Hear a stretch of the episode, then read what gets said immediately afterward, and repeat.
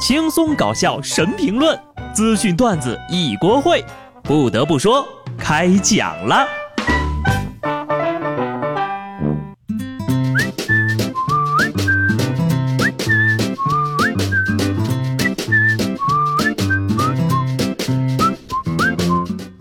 Hello，听众朋友们，大家好，这里是有趣的。不得不说，我是机智的小布。这两天呢，我一直在思考一个问题：为什么我出身寒门，夏天还会中暑呢？明人不说暗话啊，我已经快要热死了。今天呢，就是大暑了，一年中最地狱的时间来了。坚持一下，挺过大暑，秋天就不远了。夏天烦人的不光是炎热的天气，关键还有蚊子呀。昨儿晚上我在那公园遛弯，就遇见一个拿着电蚊拍散步的老大爷，那一路好家伙，噼里啪啦的，还挺带劲儿哈。我总感觉他就有那种拯救世界的超能力。不过呢，直到今天，我终于找到了自己招蚊子的根源，因为我的智商比较高啊。根据麻省理工大学的研究团队发现，哈，因为蚊子叮人的是母蚊子，为了哺育后代而为的，所以呢，为了后代的质量，母蚊子的就会通过它发达的触角挑选智商高、身体好、学历高、收入高的优秀人选来叮咬。因此呀，如果和朋友在一起的时候，你总是更容易被蚊子叮咬，那就只能证明你比别人更优秀啊！哦，对了，就刚刚这个报道呀，来自洋葱日报社。有的地方是蓝天白云、烈日当空，有的地方就是狂风大作、狂风暴雨。昨天中午呢，今年第十号台风安比登陆了上海崇明岛沿海。登陆的时候呢，中心附近最大风力有十级。中心最低气压为九百八十二百帕，这个呢是自一九四九年以来直接登陆上海的第三个台风，此前的两个分别在一九七七年和一九八九年登陆，也就是说呀，安比是近三十年来首个直接登陆上海的台风。魔都的结界，终究还是破了。上海的朋友，你那儿下雨了吗？安比登陆之前呢是晃晃悠悠好几天哈。一度以为普陀山又显灵了，没想到还是让他给得逞了。我个人觉得啊，他能登陆，只是因为他就是一个强热带风暴。他要是强台风的话，上海的结界断不会放他进来的。据了解呢，上海市交管局紧急出台了限行政策，禁止安比从上海登陆，禁止安比进入市区道路通行。安比一急之下呢，就转身北上了。也可能是这哥们儿呀，手头不太宽裕，犹豫了半天，只能买个护 C。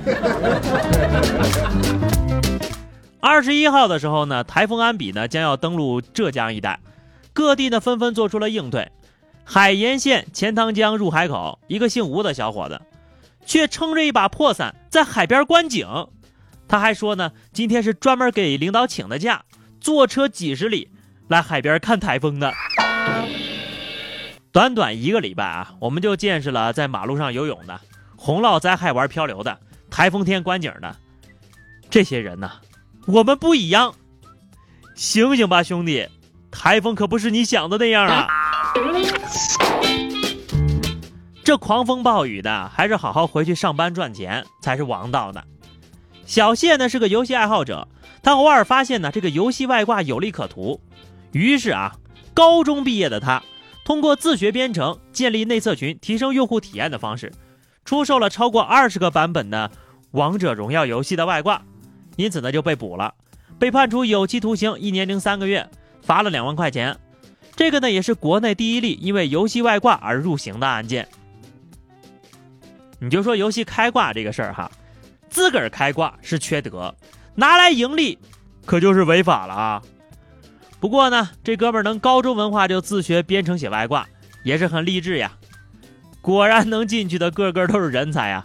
游戏能带飞，说话又好听，有眼光又努力，是吧？你说你要是入对了行，妥妥呀，真的是个人才。生活着实不容易，码农们都过来研究研究啊。说悉尼有个小伙儿 John，以前呢也是一个软件工程师哈。工作体面又多金，直到碰上了金融危机，走投无路的他选择了转行，成为了一名鸭。如今四十五岁的他对工作也是很满意啊，每小时收费三百五十澳币，每一晚上呢收费一千五百澳币，而且这份工作呢让他很有成就感。这难道就是传说中的软的不行来硬的？这么看来呀，敲键盘的技能也算没白练哈。讲真的，这个跟我对码农的印象也不太一样。你说都四十五岁了，还有这样的体力，佩服佩服。这个故事呢，也告诉我们，身体是革命的本钱，只要身体好，才能跟生活的撞击正面刚啊！再看看身边的这些大多数当代青年哈，如果没有鼻炎、口腔溃疡、荨麻疹、偏头痛，是不是可以说非常幸福了？恰巧在不近视、没胃病、不痛经、不脱发，我的天，简直就是人生赢家呀！要想有副好身板，得靠什么呀？运动。山东枣庄有位孙奶奶，今年七十三了。奶奶年轻的时候呢，是市里面篮球队的，到现在呀还坚持每天打球，和年轻人组队打球，依然能够轻松上篮。想到自己的球友大多离开了人世，孙奶奶感慨地说：“必须得锻炼。”球友多半离世，这就是我不打球的主要原因了。我也有点好奇哈，你说这要是篮球奶奶在篮球场上碰上了广场舞大妈，谁让谁呀？话说郑州一小区的篮球场，大妈将健身场呢占为己用，打牌闲聊，并表示，那打篮球不影响休息呀，所以周末才开放，工作日也没人打球啊。小伙子呀，篮球场是你们打篮球的地方吗？我脑补了一下，大妈们助跑起跳。啪一下把篮筐扣上，还觉得有点帅呀。你说你们跳广场舞的时候，也不见你们说扰民呢。再说现在是放暑假，怎么就没有年轻人打球了呢？大爷大妈的退休生活呀，可以一天二十四小时休息，年轻人只有下了班放了学休息的时候才能打个篮球。明明是你们影响了打篮球的休息呀！哎，这些大妈们呢，活得很潇洒。做事只有一个原则，自己开心就好了。